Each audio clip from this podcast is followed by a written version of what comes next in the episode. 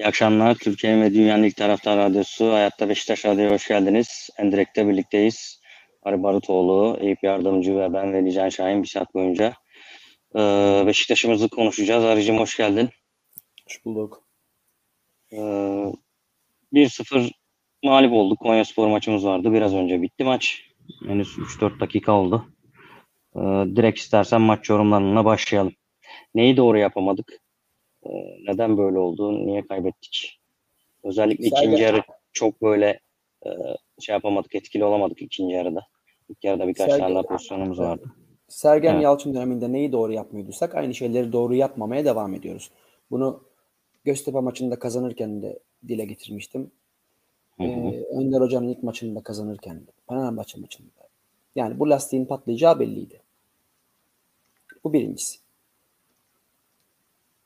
Ee, taktik tahtasında bir şeyler anlatmaya çalışmadan önce maçta bir Mete Kalkavan fırtınası esti. Konya Spor'a dokunmanın yasak, Beşiktaş'a yapılan her türlü müdahalenin mübah olduğu bir hakem performansı izledik. Belki hakem performansı adil olsaydı e, bu kadar oyunsal yanlışlara rağmen biz buradan maçı kazanamasını bilebilirdik. Maçı kazanmış olmamız demek o yanlışların üstünün örtülmüş olacağı anlamına gelmezdi. Ha Türkiye'deki birçok futbol sever için ve birçok e, ana akım medyada yorum yapan para kazanan spor yazar için takım maç kazanması demek sorunların üstünün kapanması anlamına gelir. Ama e, halının altına süpürmek çözüm değildir ancak sorunların patlamasını geciktirir. En sonunda o kirler halının altından taşar. E, iğrenç bir hakem yönetimi vardı. Bu senenin genelinde olduğu gibi. İlk yarının sonlarına doğru Pjanic'in bileğine Sokol Çikaleş'i kasten bastı. Ee, bundan iki yıl evvelki Konya deplasmanında yine pardon geçen yıl geçen yıl geçen yıl başında o 4 yediğimiz Konya deplasmanında yine ilk yarıda aynı adam yine %100 kırmızı kartlık bir hareket yapmıştı. Yine hakem tarafından hoş görülmüştü. Bu kez Poco bastı galiba. Yanlışın olabilir mi? Bu siyahi Ha, po- pardon pardon. Poco doğru, bastı doğru. Poco. Hı hı. Çikalleşi pozisyonun içerisindeydi. Ee, top Poco'ya geldi. Poco bastı. Sarı kart gördü hatta. Pardon doğru doğru özür dilerim. Kırmızı görmedi. Pardon Kırmızı Çikale, görmedi. Çikaleş'i Ersin'e vurdu topuz olanda. Ah aynen öyle. Çikaleş'i Evet, Ersin'e vurdu. vurdu. Çok özür dilerim. Ee, bundan tamam hoş görüldü. Konya Spor'a parmak ucuyla dokunmak bile e, faul kabul edildi.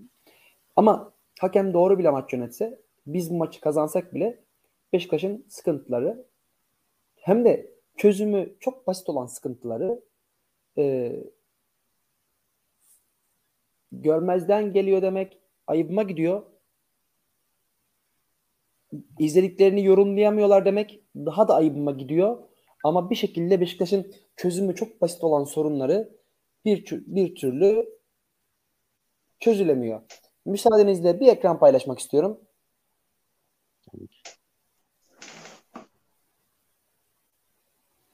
Ne demek istediğimi daha iyi anlayacaksınız. Takım kötü, o kötü, bu kötü, o çöp, bu çöp demektense nedenleriyle izah etmek çok daha çok daha e, faydalı olur diye düşünüyorum. Şimdi Beşiktaş neyi yapamıyor?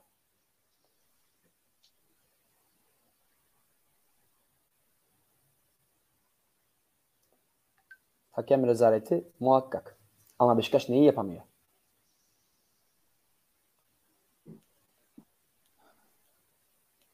Ekran yansıdı mı? Evet şu anda ekrandayız. Bugünkü 11'imiz. Şimdi Önder Hoca e, Sergen Yalçın'ın aksine 4-1-4-1'den geçen hafta Göztepe maçının ikinci yarısı itibaren vazgeçmiş 4-2-3-1'e dönmüş durumda. En azından küçük bir kıpırdanma söz konusu. E, lakin Beşiktaş'ın en büyük sorunu en etkili adamının çok verimsizce kullanılması. Miralem Pjanic. Orta sahanın göbeğinde. Buraya muhtemelen Pjanic ataklar çok daha olgun, çok daha kıvamlı, çok daha akılcı başlatılsın diye konuyor. Ama ne atak başlangıcında Beşiktaş bu istasyonu kullanıyor ne de Ne de savunmada. Ne de savunmada zaten yok. E bakıyorsun maç boyunca Miralem Pjanic orta sahanın ortasını geçmiyor. Ya o bu adam bu takımın en yetenekli oyuncusu, madden de en değerli oyuncusu. Ya ben bunu bu şekilde sıradanlaştıracaksam bunu niye kullanıyorum ben? Ben geçen sene burada Atiba ile Josef'le çok daha faydalı, faydalıydım. İkisinin toplamı bir tane Miralem Pjanic etmez piyasa değeri olarak. Yani bu adamı burada sıradanlaştırmanın hangi mantığı var? Şimdi kuvvetle muhtemel Önder Hoca veya Sergen Yalçın karşımızda olsa diyecek ki sen ne biliyorsun ben orada ta- akıllı top çıksın diye onu oraya koyuyorum. Ama akıllı top da çıkmıyor. Ya da bu istasyonu kullanmıyorsun zaten. Burada Takımın en tek efendim ha, pardon bitir, bitirdin sandım Ha, Burak Sayınca. takımın en teknik Bitir- takımın en teknik, en zeki, vizyonu en geniş oyuncusunu orta sahanın ortasının arkasına hapsetmek hangi aklın ürünü? Bana lütfen bir, biri açıklasın hani çok bilen futbol yorumcusu abilerimiz, eski futbolcularımız var var oldu var. Biri anlatsın kurban olayım ya. Bunun burada bu adam burada ne yapar? Bakın bugün Miralem Pjanic Oğuzhan'ın yerinde oynasaydı ya bugünkü hareketimiz şu olsaydı bak çok bir bak, bak bir taşla üç kuş. Bak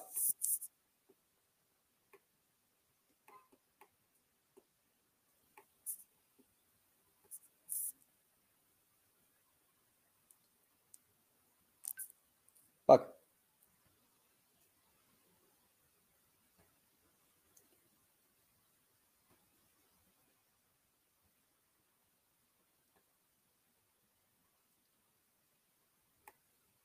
Bugünkü dizi- dizilişimiz bu olsa yani orta sahaya geçmeyecek olan adamın Joseph olsaydı, orta sahanın hücuma yüzü bakan adamın Oğuzhan olsaydı ve santriforun arkasında Miralem Pjanic olsaydı biz bugün ne Mete Kalkavan konuşuyorduk. Ne de son dakikada o gol yenir miydi? Yok Vida çöp, Ahmet bok, öbürü pis, öbürü kakayı konuşuyorduk. Ya bunu görmek çok mu zor? Ya lafa geldi mi bu işin ilmini okumuşsunuz, pro lisansınızı almışsınız. E bunu nasıl göremiyorsunuz ya? Bana lütfen bunu izah edin. Bunu nasıl göremiyorsunuz?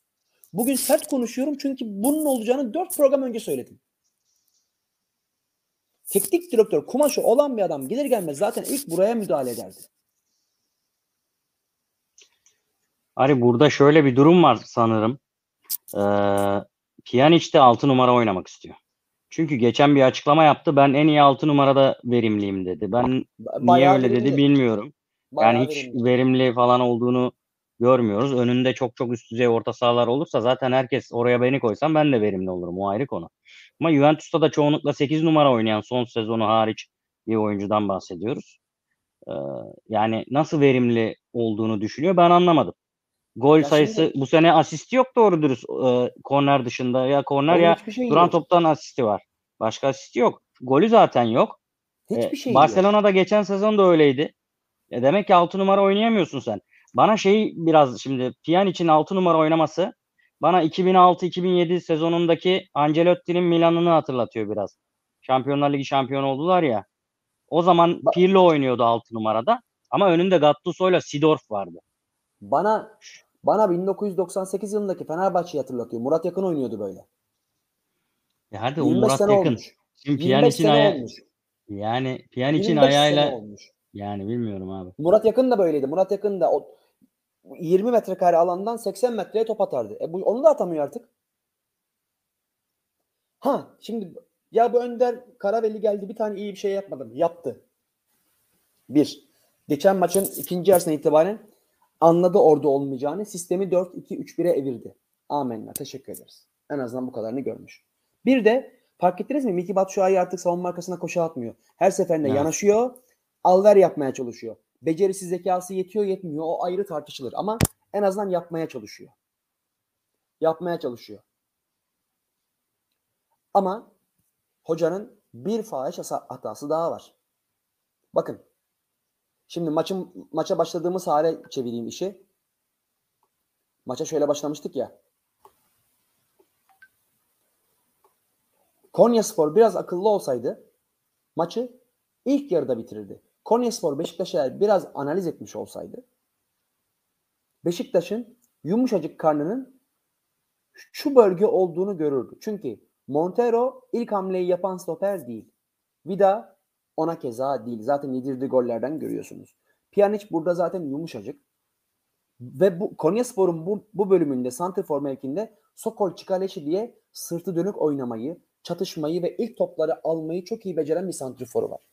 Konyaspor Evet. kenarlardan etkili olmaya çalışacağını yani ezberlediğini oynayacağını biraz Sokol Çikaleş'in üzerine oynasaydı zaten maçı ilk yarıda bitirirdi Konyaspor.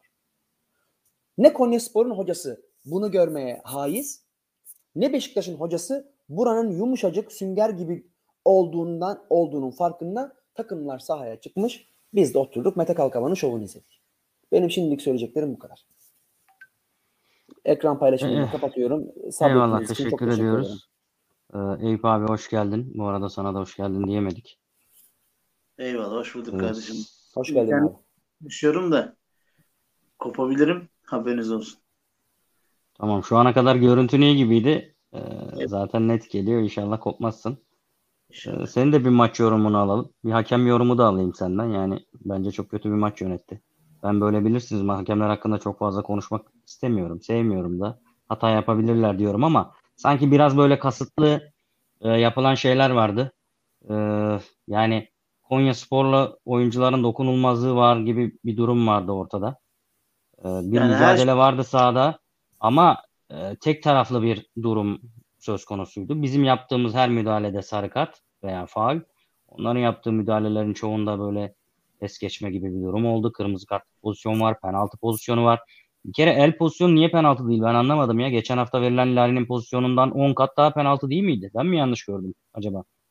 Ya ben sana bir şey söyleyeyim. Sadece piyan için ayağına bastıkları pozisyonda bile sen kırmızıyı vermiyorsan Tabii bir ki. kere yani hakemi konuşmamak lazım. Orada hani hakem bütün art niyetini ortaya koymuştur.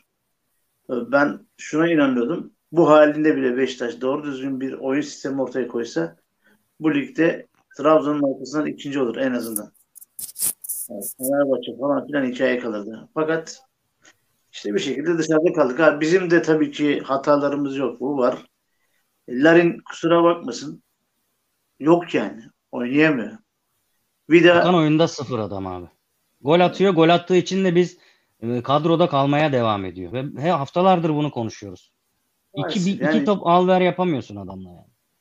Yok yani Larin e, piyasaya şöyle çıkıyor. Menajeri dolar yükseldiği zaman bizim anlaştığımız dolarda zararımız oldu. Artış yapın deyince ortaya çıkıyor. Onun dışında sahada yok. Özellikle yani sakatlık mı yaşıyor? Başka bir şey mi var? Yok. Ne oldu bu adama birdenbire? Yani ben gerçekten bu şeyleri konuşmak istemiyorum. Bir de adamı kaçırıyorsun. İşte golü yedik. Yani bir de Konya Spor malumunuz arkadaşlar. Gerçekten ben de araya katılıyorum. Konya Spor'un teknik direktörü Beşiktaş'ın üzerine biraz baksaydı hani çokça böyle geride bekleyeyim falan filan gibi durumlara kalmasaydı. Çünkü Konya bugün diğer oyunlarındaki olduğu gibi kendi oyununu çokça oynamadı yani bize karşı. Biraz daha akıllı olsa bizim işimizi ilk yarı bitirirlerdi yani. Ama- Bence Konya Konya her zamanki oyununu oynadı. Ben Orada sana katılmıyorum Eyüp abi. Hmm. Konya her zamanki oyununu oynadı zaten. Hep Konya sürekli sağ beklerinin yıllardır Konya Aykut zamandan beri Konya sadece kanatlar üzerinden gelmeye çalışır. Ee, sağdan Skubic'in, soldan da o dönemin sol beki kimse o sol bekin bindirmeleriyle ekstra adamları içeri sokarak Konya bu şekilde gol atar. Artık Konya'nın nasıl gol attığını 15 yaşındaki futbol menajer oyuncuları bile biliyor. Konya'nın Bunu işte-. Ama İşte şu var Ko- Konya Spor kapanmadı. Ama Yok, Konya kapan- atakları Kon- Konya atakları kanatlara aktararak her zaman yanlış yap. Kon- Konya göbekten gelseydi bizi çok da çok daha rahat yenerdi. İşte onu söylemek istedim. Yani e, geriye kapandı derken bize karşı böyle bir savunma yapayım, geride yaslanayım o anlamında söylemedim.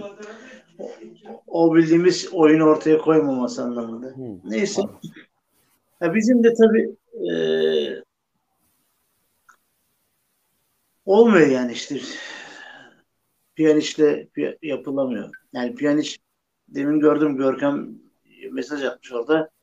Sanırım Milan'da da altı numara oynamış falan ama e tabii şimdi Roma'da. şöyle bir şey Roma'da pardon çok özür dilerim. Yani en en iyi oynadığı yer Juventus'tu. Juventus'ta da 8 numara oynadı. Pirlo var diye 8 numara oynamış. İyi ki varmış yani. Yoksa 6 numara da orada oynayacaktı ve şu anki Pjanic seviyesinde bir oyuncu olmayacaktı bence. Yani bir de şöyle düşünmek lazım. Tabii orada oynadığında 6 numara, 8 numara neyse onun yanındaki oyuncular kimlerdi? Bizde kimler var? Bu da bir farkın ortaya çıkmasına sebeptir. Yani çok özür dilerim ama Oğuzhan da yeterli değil. Yani kaç sene geçmiş hala Oğuzhan'ın bir şeyler yapabilmesini beklemekten sıkıldım artık. Yani olmuyor, olmuyor, olmuyor. Ee, bu e, gönül isterdi ki sezonu ilk yarısını mağlubiyetle kapatmayalım. Fakat bu şu anda yönetimin ikinci yarıya yönelik yeni bir teknik adamla e, devam etme kararını birazcık daha kamçılamış olması lazım. E, bu işler Önder Hoca'yı çok seviyoruz. Başımızın tacı. Ayrı bir konu. Ama e, şu aşamada görünen ki çok ligi e, böyle götüremeyecek gibi. Yani bir şeyler onu daha çabuk daha çok zarar görmesine sebep olacak.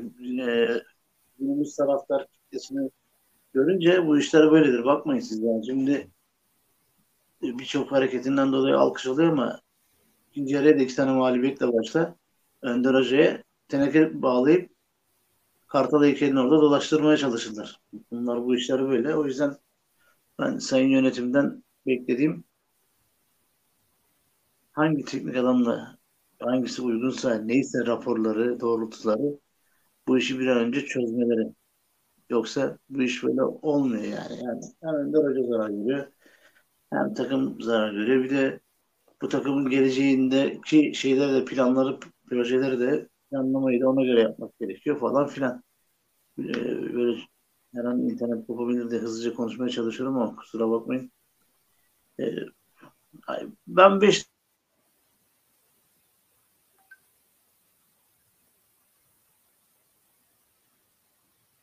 Eyüp abi bağlantısı koptu galiba.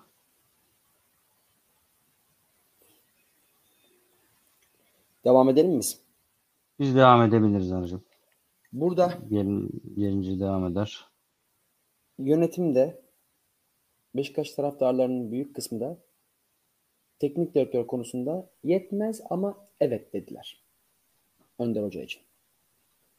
Yetmez ama evetin ne menem bir kabulleniş olduğu, ne kadar zararlı bir kabulleniş olduğu Türkiye'nin yakın tarihinde apaçık ortadayken hiçbir konuda yetmez ama evet dememek lazım. Şimdi Beşiktaş'ın her geçen günü çöpe gidiyor. Ve insanların fark etmediği kadar kıymetli bir sezon bu sezon. İstediğin kadar şampiyonluktan uzaklaşmış ol. Hep aynı şeyi söylüyorum. Belki diyecekler ki bozuk plak gibi herif her şeyi tekrarlıyor. Ama anlamıyorlar. Tekrarlamak zorunda hissediyorum kendimi. Koskoca bir Türkiye kupası var. Gelecek seneye zımba gibi başlaman için. Ee, Türkiye kupasını alman kaydıyla sezon sonu bir de Süper UEFA'ya oynayacaksın. gidiyorsun.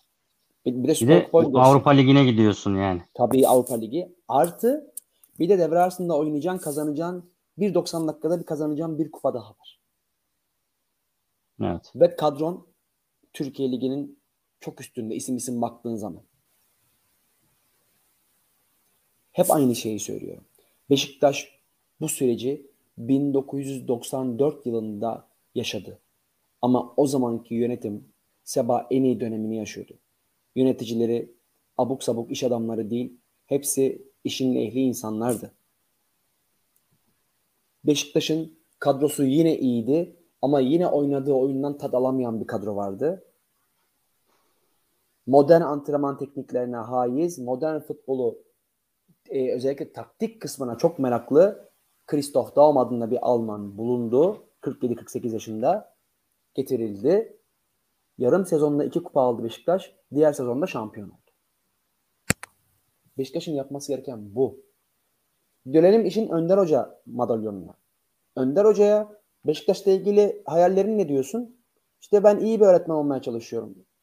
Hocam futbol A takımı öğretmenlik yapılacak yer değil. Öğretmenlik altyapıda yapılır. Orası başka yer. Siz yönetime söylüyorum burada, yönetimdeki büyüklerime söylüyorum. Önder Hoca'yla profesyonel teknik direktörlük mukavelesi imzalarsanız eğer Önder Hoca'yı da mahvedersiniz.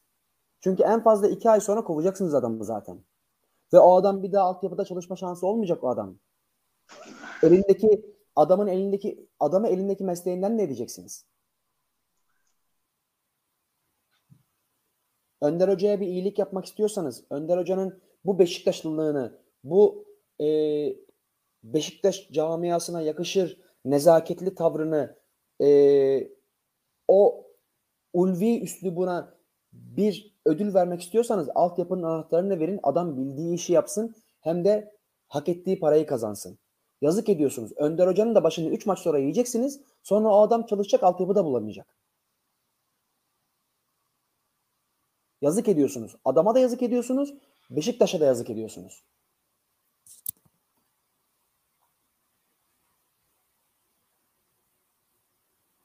Yani Ne kadar, ne kadar Ön- ön, şimdi Önder Hoca senin de dediğin gibi aslında e, ne dedi? Ben dedi bir Beşiktaş'a ne kadar faydalı olabiliyorsam o kadar faydalı olmak istiyorum dedi. Bir öğretmen olmak istiyorum. Bir şeyler öğretebilmek istiyorum dedi. Evet hocam. Genç oyuncuları en iyi sen tanıyorsun. O zaman Serdar'la oynat lütfen mesela. Ben Serdar niye oynatmıyorsun diye sorarım sana. Ben mesela Önder Hoca'yı karakter olarak çok seviyorum.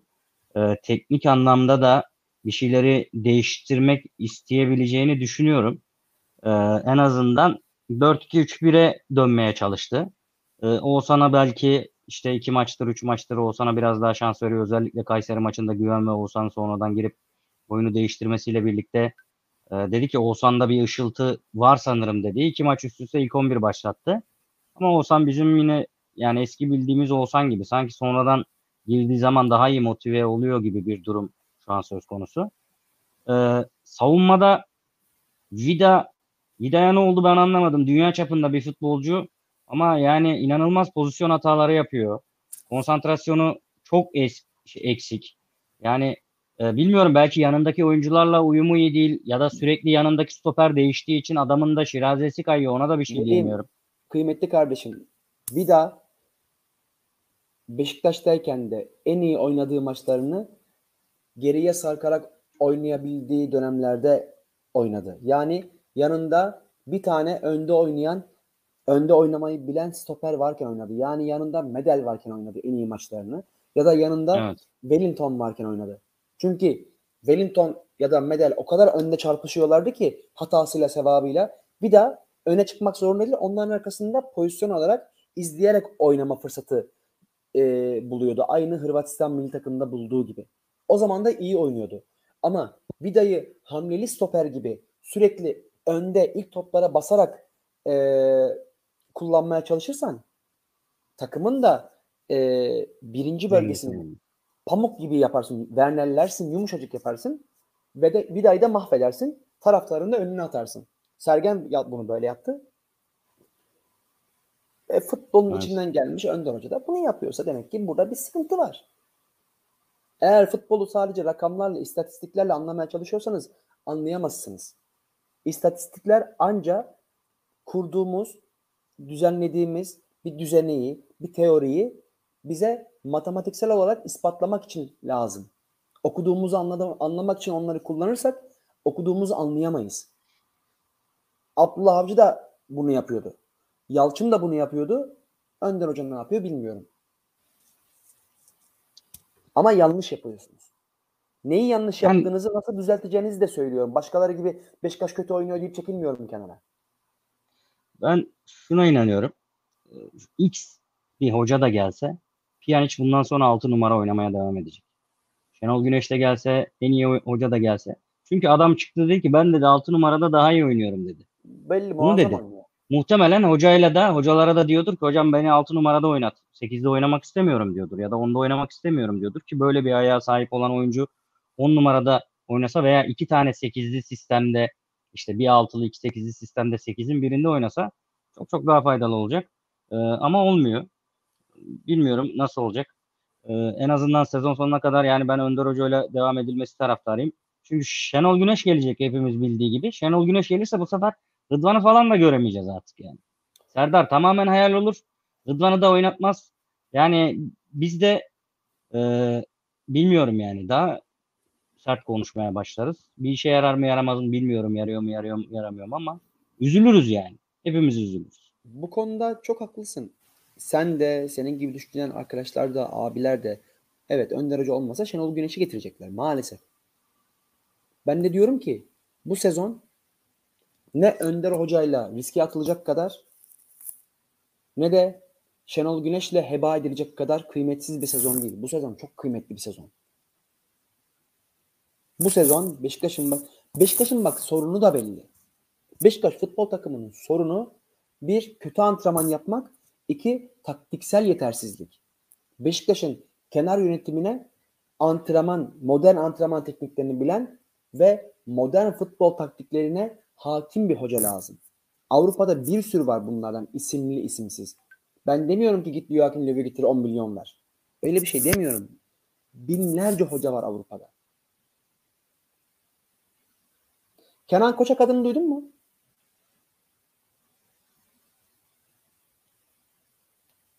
Pardon Beni- mikrofonum mikrofonum kapalıymış. Pardon konuştum Kenan- ama. Kenan Koçak Kenan- duydun mu? Duydum geçenlerde Fenerbahçe ile görüşüyor. Fenerbahçe maçını izlemeye geldi vesaire gibi bir haber çıkmıştı ama e, bilmiyorum Almanya'da. Almanya'daki en parlak hocalardan bir tanesi. Türkiye'ye gelmesi bile mucize olur bizim için. Mesela böyle bir adam var. Kaldı ki e, şu anda dünya futbolunun e, taktiksel an- anlamda nabzını iki ülke tutuyor. İki ülke ve iki ülkenin yetiştirdiği teknik direktörler tutuyor. Almanya ve İtalya. Eskiden ne diyorduk? Yabancı hoca Türkiye'de beceremez. Çünkü Türkiye'de futbol başka oynanıyor. Evet. Evet. Şu anda ise Beşiktaş'ın ihtiyacı olan maalesef ki maalesef yabancı hoca. Çünkü Beşiktaş'a hangi Türk hocaya getirsen getir gene böyle oynatacak. Ama yabancı hoca geldiği zaman elindeki malzemeyi çok başka kullanacak. Bu takım böyle oynar mıymış diyeceğiz. Ki bak yıllardır yabancı hocanın karşısında böyle duran bir adam söylüyor bu lafları. Bunu utanarak ve üzülerek söylüyorum ama çözüm taktik bilen bir hoca. E, yerli hocalar taktik bilmiyorlar. Kusura bakmasınlar. Şöyle bir durum var Önder, evet. Ben de da sana Önder Hoca da bir maçta yemiyorum. Dört haftadır aynı şeyi söylüyorum. Önder Hoca'nın çıktığı ilk maçtan beri aynı şeyi söylüyorum. Bir maçta yemiyorum Önder Hoca'yı. Haksızlık etmeyin. Kaldık Önder Hoca'yı yemek ne haddimiz. Önder Hoca bizim emektarımız. Aslan gibi Beşiktaşlı. Ama bu gidişin sonu en çok Önder Hoca'ya zarar yazacak. Şimdi ona iyilik yaptığınızı zannediyorsunuz. Yarın öbür gün o adam altyapıdaki işinden de olacak. Yani bir laf vardır ya dimyata pirince giderken el- eldeki bulgurdan olmak diye. Adama elindeki bulgurdan da edeceksiniz. Siz bilirsiniz. Tabii size giren çıkan bir şey olmayacak. O adam aile aile geçindirmek derdine düşecek. şimdi peki yani e, varsayalım ki teknik teknik ve taktik anlamda gerçekten üst düzey bir hoca geldi. X bir hoca bilmiyorum şu anda takıma. Devre arası transfer transfer sezonda henüz açılmadı. Önümüzde bir e, Süper Kupa maçı var 5 Ocak'ta. Katar'da oynanacak o da. E, şimdi o maça da var olan kadromuzla çıkacağız. Muhtemelen 1 Ocak'ta açılır e, transfer dönemi ve hemen transfer olup da hop takıma gelecek maça çıkacak bir oyuncu sanmıyorum. Sence teknik taktik anlamda üst düzey bir hoca gelse nasıl bir 11 ile başlar ve nasıl bir taktikle oynar? Ha bak şimdi. Mesela Ee, sana göre ideal, ideali nasıl yani? Şu an 4-2-3-1 gibi bir sistem mi 4-4-2'ye mi döner? Mesela 10 numaralardan biz hiç fayda bu sezon fayda görmedik. Ne Alex'ten ne Adem'den ne Oğuzhan oynadı orada. Ne Salih 8-10 gibi oynadı olmadı. Canı Güzel. denedik olmadı. Orada bir problem var bence 10 numaralı sistemde. Şimdi Belki Melih- de 10 numarasız bir 4-4-2'ye mi dönülse? Yok bak e, gelen hoca ne yapar? Bilmiyorum çünkü kimin geleceği belli değil. Ama sence ne olması lazım dersen ben bunu yıllardır yıllardır anlatıyorum. Yine anlatırım. Bak bence şu olması lazım. E, Sergen Yalçın'ın kötü zamanında da onu anlattım. iyi zamanında anlattım. Beşiktaş'ın mutlak mutlak suretle 4-2-3-1'e dönmesi lazım. Ama 4-2-3-1'e dönerken de görev mevkileri ve mevkideki oyuncu hareketlerinin de doğru belirlenmesi lazım. Bakın. Bu kadro ligin çok üstünde bir kadro. Kimse çöp falan değil. İşkembeyi Kübra'dan atmayın. Bu kadro çok kıymetli bir kadro. Ama yanlış kullanıla kullanıla futbol oynama zevkini yitirmiş bir kadro. Derdimiz bu bizim. Hiç kimse kötü mücadele etmiyor. Hiç kimse az koşmuyor. Herkes mücadele ediyor. Piyaniç'in bugün ayağı kırılıyordu. O beğenmediğimiz Piyaniç'in. Yo, çok Ayağını çıt diye eline veriyorlar. teslim edelim tabii hepsi. Herkes Mücadele takımın en ediyor. kötüsü bile çok mücadele ediyor. Bu takımın derdi mücadelesizlik, ruhsuzluk falan değil. Bırakın bu ezbere konuşan e, medyadaki büyük yorumcuları. Bırakın onları bir köşeye. Bakın Beşiktaş'ın 4-2-3-1 düzenine dönmesi lazım bir. Beşiktaş'ın göbeğini iki tane sağlam adamla tutması lazım. iki. Beşiktaş'ın santrforunun mutlaka ve mutlaka bugün Batshuayi'nin oynamaya çalışıp oynayamadığı gibi ama bu şekilde arkaya gelerek sırtını rakip stopere yaslayıp önündeki 10 numarasıyla alverler yapmaya çalışarak oynaması lazım. Bugüne kadar bunlar yapılmadı. Beşiktaş'ın 10 numarasında ise Alex Teixeira gibi dünya çapında bir adam var. Ama bu adam geldiğinden beri zaten hiç 10 numara oynatılmadı. Bir tek Karagümrük maçında oynatıldı bir 45 dakika. Zaten Beşiktaş Karagümrük'ü 7'lik 8'lik yapacaktı az kalsın. Salih atıldı büyük bir şanssızlık mansızlık da işte maç zar zor 1-0 bitti. Ondan sonra Alex Teixeira hep 2-8'leri 2-8'den biri olarak oynadı ve hayatının en verimsiz dönemlerinden birini geçirdi. Velhasılı kelam. Batshuayi, arkasında Alex Teixeira, arkasında özür dilerim.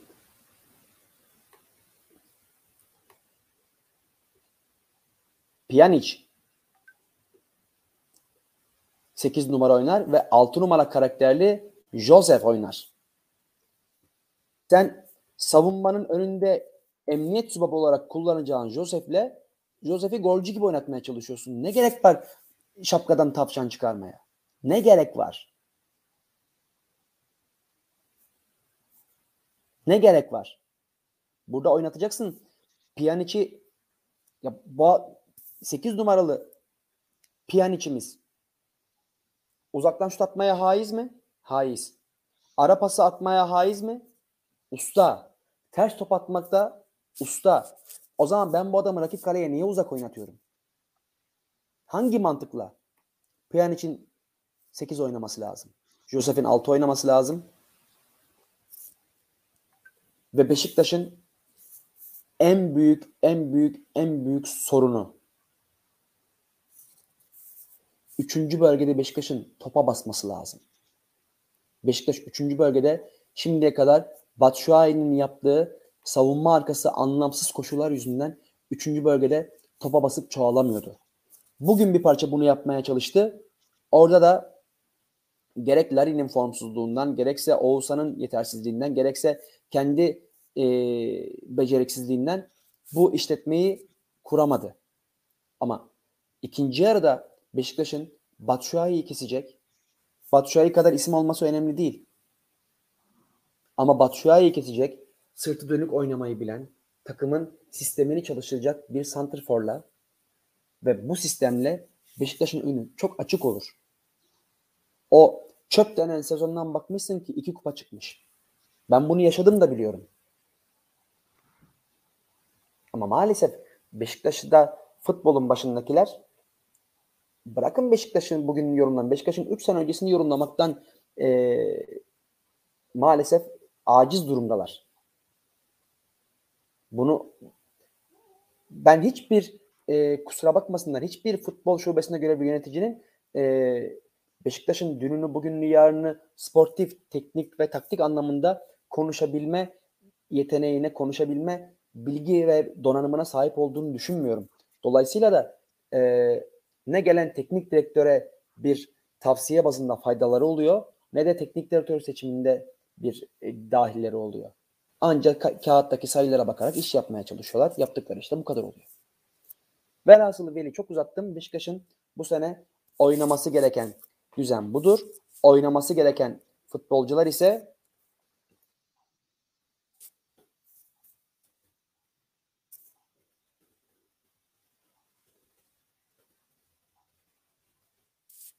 Ahanda budur kardeşim.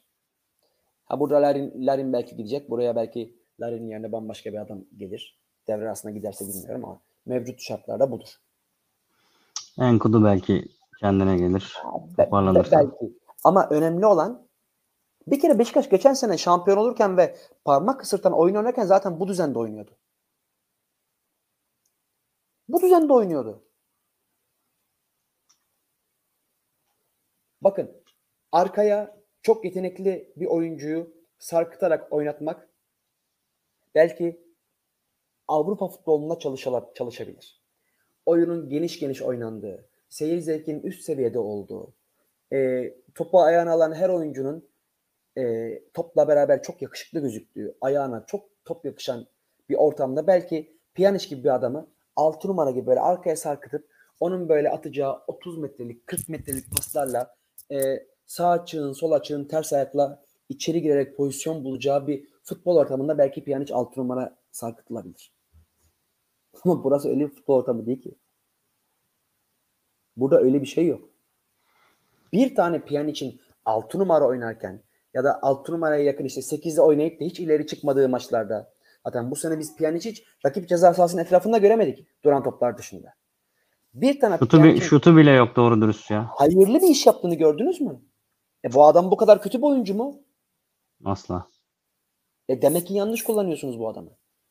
Evet. Ama sayılara baktığın zaman diyorsun ki Pjanic maç içinde 350 kere topla buluşmuş, 349 tane doğru pas vermiş. Sayılar hiçbir zaman sana doğruyu göstermez. Sen izlediğin oyunu yorumlamaktan acizsen o sayılara aldanarak devam edersin. Pjanic tabii ki 350 kere topla buluşup 349 tane doğru pas yapar. Çünkü bu bölgede aldığı topu yanındakine veriyor. Tabii ki doğru yapar. Joseph de orada oynarken bu kadar pas istatistiğine sahipti bu arada. Yani hiç yokken Evet. geçen sezon geçen sezonu hatırlayın ya. Ligin en Evet. fazla isabetli pas veren oyuncusu, en fazla işte %95 oranında e, pas isabetiyle oynayan bir oyuncu. Maç içerisinde topla en fazla buluşan oyuncu. Hem top kapıyor hem topu iyi kullanıyor gibi durumlar Evet. var. E, bir de şunu düşün. Şimdi 6 numara pozisyonda Joseph gibi çatışmacı, pozisyon bilgisi yüksek, omuzunu koyan, top kapan, yeri geldiği zaman faul yapan bir adamı mı kullanırsın? Pjanic gibi 1.70'lik bir küçük enişteyi mi kullanırsın? Abi 6 numara her zaman güçlü olmaz olmak zorunda. E, Bu, bir, bu de, iş böyle. bir de 1.70'lik küçük enişte müthiş futbol hünerlerine sahip.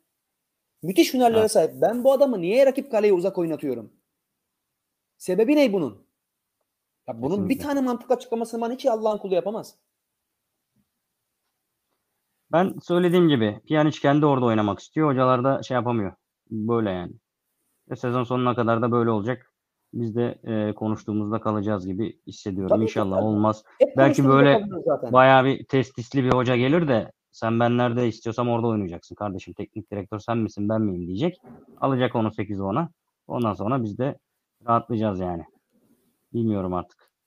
Biraz yorumlara geçelim istersen. Bir de son bir sorum olacak. Sence Adem Laiç'ten faydalanılabilir mi yeni hocayla birlikte? Şimdi yeni hoca 10 numaralı sistem kullanacaksa Adem Laiç'ten faydalanılabilir tabii ki. Sola koysun en azından ya. Şu Larin en azından alver yapar yani. içeri girer kesme vuruş yapar. Yani şu Larin'den Şöyle. akan oyunda iyidir. Bir iki, iki metre top süremiyor. Bir tane pas veremiyor. Böyle bir adamla oynuyoruz biz yani. Sırf kafa vuracak veya işte arka direkte boş kalıp gol atacak diye yani. Ee, O golleri güven de atıyor Veli pas verildiğinde. dediğine katılıyorum Larin konusunda. Ben de Larin'in genel durumundan bütün Beşiktaş taraftarları gibi ben de memnun değilim. Ee, Adem Laiç'in ise e, çok çıt kırıldığım bir hali var. Yani e, bazı topçular var ki her ortamda oynar. Bunlar genelde 6 numara e, karakterli ya da 5 numara karakterli oyuncular. Hangi Evet. takıma koy takımın yıldızı olur. İşte Atiba gibi. İşte Joseph gibi. Ernst gibi, Joseph gibi ya da ne bileyim işte e, bizim stoperlerimizden Tosic. Marcelo, Marcelo gibi oynar. Ama e, üretken oyuncular tabiatları itibariyle nazlı oluyorlar. Şimdi Laiç'i sol tarafa koyduğunda Şenol Güneş'in e, gideceği sene işte Burak geldikten sonra hani Şenol Güneş keyfe geldi de tekrar Beşiktaş'ı bir zahmet iki buçuk sene sonra pas oyununa çevirdi ya. Az kalsın şampiyon oluyorduk. Bülent Yıldırım denen ahlaksız Ali Sami Yen'de bizi katletmeseydi. Hatırlıyorsun değil mi o seneyi? Şenol'un son tabii. senesini. Tabii ki. O sene de mesela Adem Laiç 10 numarada birdenbire Beşiktaş pas oyununa dönünce Adem Laiç ortaya çıktı. Ara paslar, şutlar, goller, asistler, efendime söyleyeyim frikikler, kornerler. Ama o dönemde de ya acaba solda olur mu diye sola atıldığında gene yokları oynadı. Adem Laiç gibi bir adam ya da Alex Teixeira gibi bir adam önünde mutlaka rahatlıkla alver yapabileceği bir santrfor ister. Bu alver yapabileceği santrforlar santrfor Miki Batshuayi değil. Çünkü alver yaparak oynamaya alışmış bir adam değil. O küçük takımların büyük santrfor olarak oynamaya alışmış. Rakip savunma öne çıksın. Ben de şeyi e, kerterizi yakalayayım. Rakip savunma arkasına koşu yapayım, işi bitireyim. Beşiktaş'a karşı hangi takım bunu yapacak ki? Belki işte Hollanda'da bulduğun gibi Ajax maçında bir tane pozisyon bulursun Ajax çıkmışken. Dortmund'da bulduğun gibi bir tane pozisyon bulursun rakip çıkmışken. Ya da başka bulamazsın. O yüzden Beşiktaş 10 numaralı oynayacaksa önüne mutlaka arkası dönük 10 numarasıyla alver yapabilecek. Hem 10 numarasını rahatlatacak hem de o pas alışverişi sırasında sağ beklerin ve sol beklerin bindirmesine zaman hazırlayacak ve zemin hazırlayacak bir santrfora ihtiyacı var. Bu santrforun marka olması şart değil. İşini iyi yapsın yeter. Bu olursa Adem Laiç'ten de büyük bir verim alınabilir. Umarız düzelir. Cenk Tosun bilmiyorum. Sezon sonunda muhtemelen yapar. gelecek. Cenk Ama devre, devre arası için anlaşılırsa güzel olur. En azından sezonun ikinci yarısı için iyi olur. Solda da kullanabiliriz. Abu Bakar, Cenk ikisi birlikte oynamışlardı biliyorsun. Şenol Güneş'in e, son ikinci şampiyonluğu sezonuydu galiba. Evet. E, Ve verimli olmuşlardı. Tabii, tabii, verimli tabii. de olur. Batshuayi de, de de verimli olur. En azından Cenk böyle alveri çok iyi yapabilen bir oyuncu. Bak bu Umarız arada yani santrafor alınır. Süleyman Sağır diye bir kardeşimiz de e, beğenmediğiniz Negredo'dan bile iyiydi diyor. Şey Negredo bile Batshuayi'den iyiydi diyor.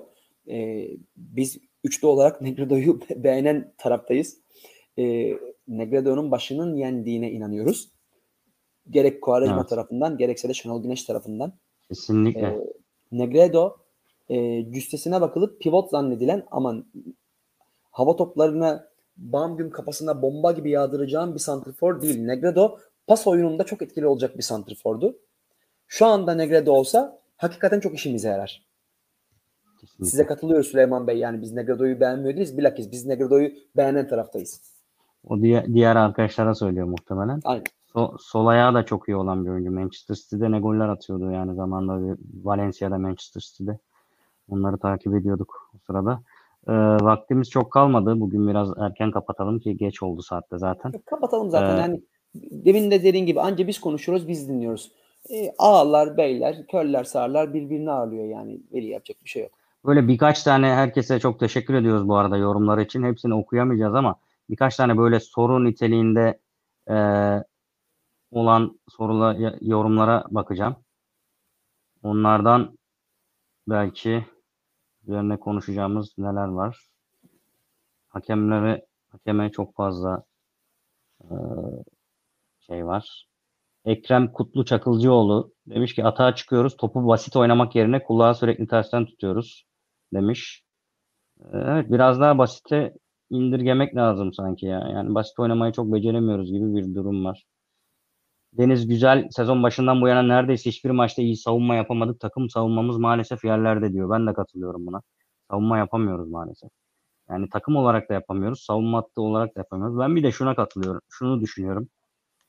Ee, savunma iki kişilik. Yani şöyle takım savunması ayrı ama göbekte oynayan o iki oyuncunun birbiriyle uyumu çok önemli. Yani Semih Kaya gibi bir adamın yanına Ufalici'yi koyduğun zaman Semih Kaya bile iyi oynuyor arkadaşlar.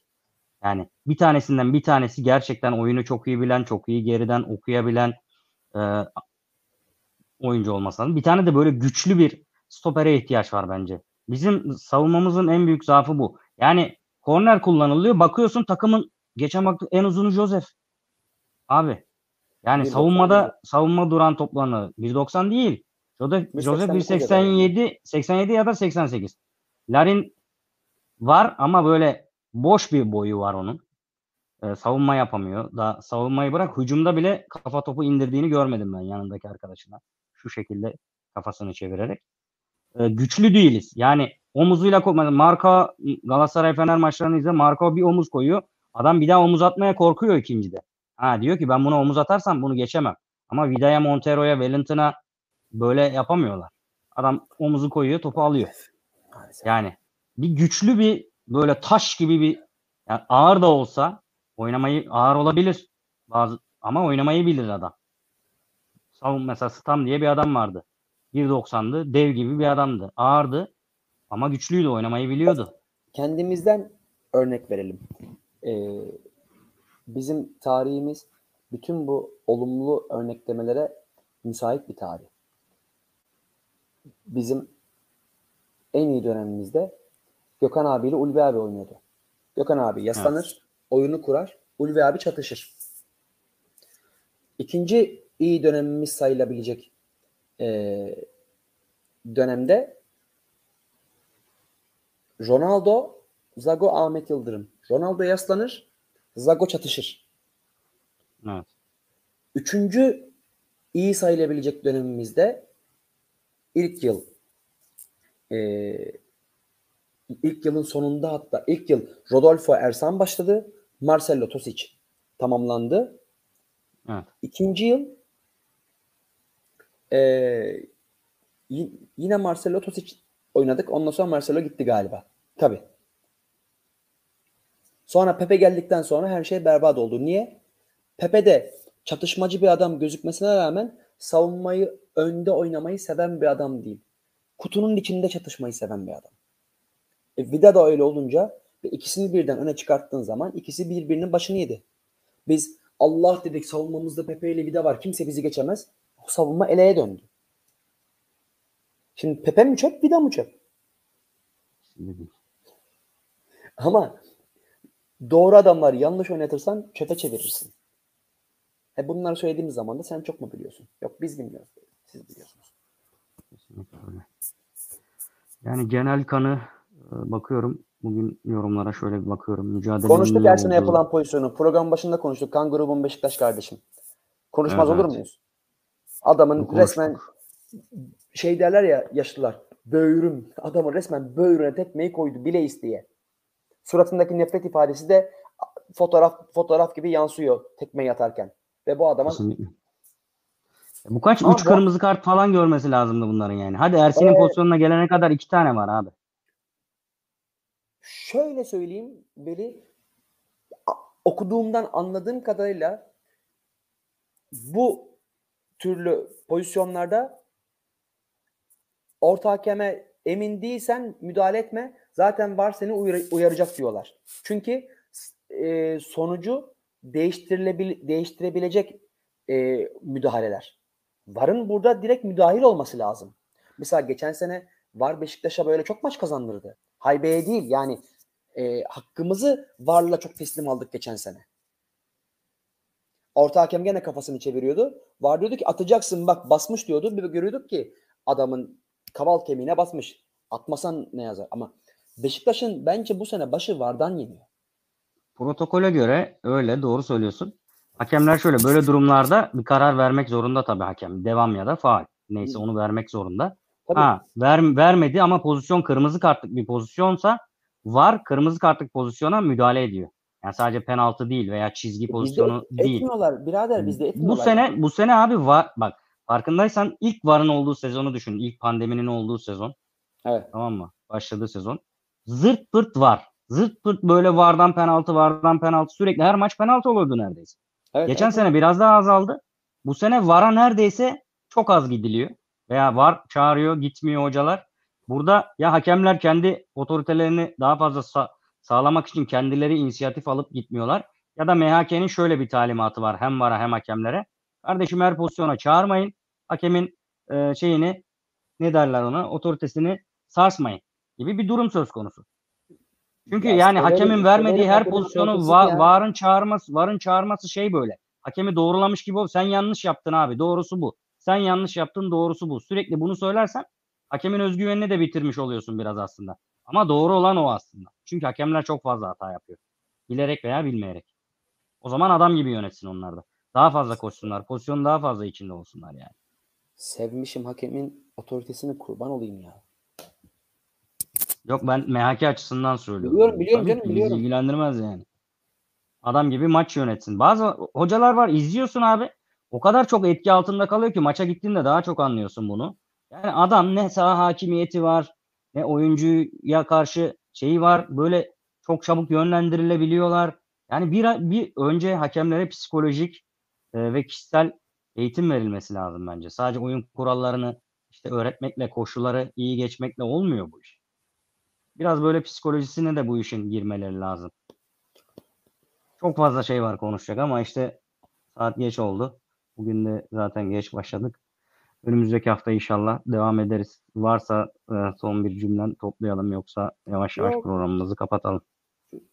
Yani derdimi anlatabildiğimi düşünüyorum. İnşallah da dinleyenler de bir parça bir şey anlayabilmişlerdir. İnşallah heyecandan çok hızlı konuşmamışımdır da biraz daha anlaşılabilir olmuştur söylediklerim. Beşiktaş'ın toparlanması için şu fikirlerimizden bir tanesinin bir gıdım işe yaraması bize dünyaları verir. İnşallah e, İnşallah. yönetici abilerimden anlayış bekliyorum diyor ya Kemal Sunal İnat Şaban filminde. İnşallah. 7 Ocak'a kadar Süper Lig e, ara tatile girdi. 7 Ocak'ta başlıyor Trabzonspor maçıyla. 5 Ocak'ta bizim Antalya Spor'la Süper Kupa maçımız var. Katar'da oynuyoruz. El Rayyan'da. Ne alakaysa ben de onun nedenini bir türlü anlamadım. Bilmiyorum. Kimse de bilmiyor. Niye orada oynadığımıza dair. E, vardır elbet bir sebebi. 5 Ocak'ta öyle bir maçımız olacak. 8 Ocak'ta da bizim lig maçımız başlıyor. İkinci devreye başlıyoruz. Bakalım hayırlısı olsun inşallah. İyi transferler olur da devre arasında birkaç tane takımı toparlayacak transferler olur. Ee, toparlarız diye düşünüyoruz ikinci yarı. Hepinizi seviyoruz. Teşekkür ediyoruz bizi dinlediğiniz için. Haftaya yine aynı saatte, aynı saatte değil, haftaya 9'da pazartesi günü ben direkte buradayız. Hoşça kalın. Beşiktaş'ta kalın. Görüşmek İyi üzere. akşamlar. Bay bay. İyi akşamlar.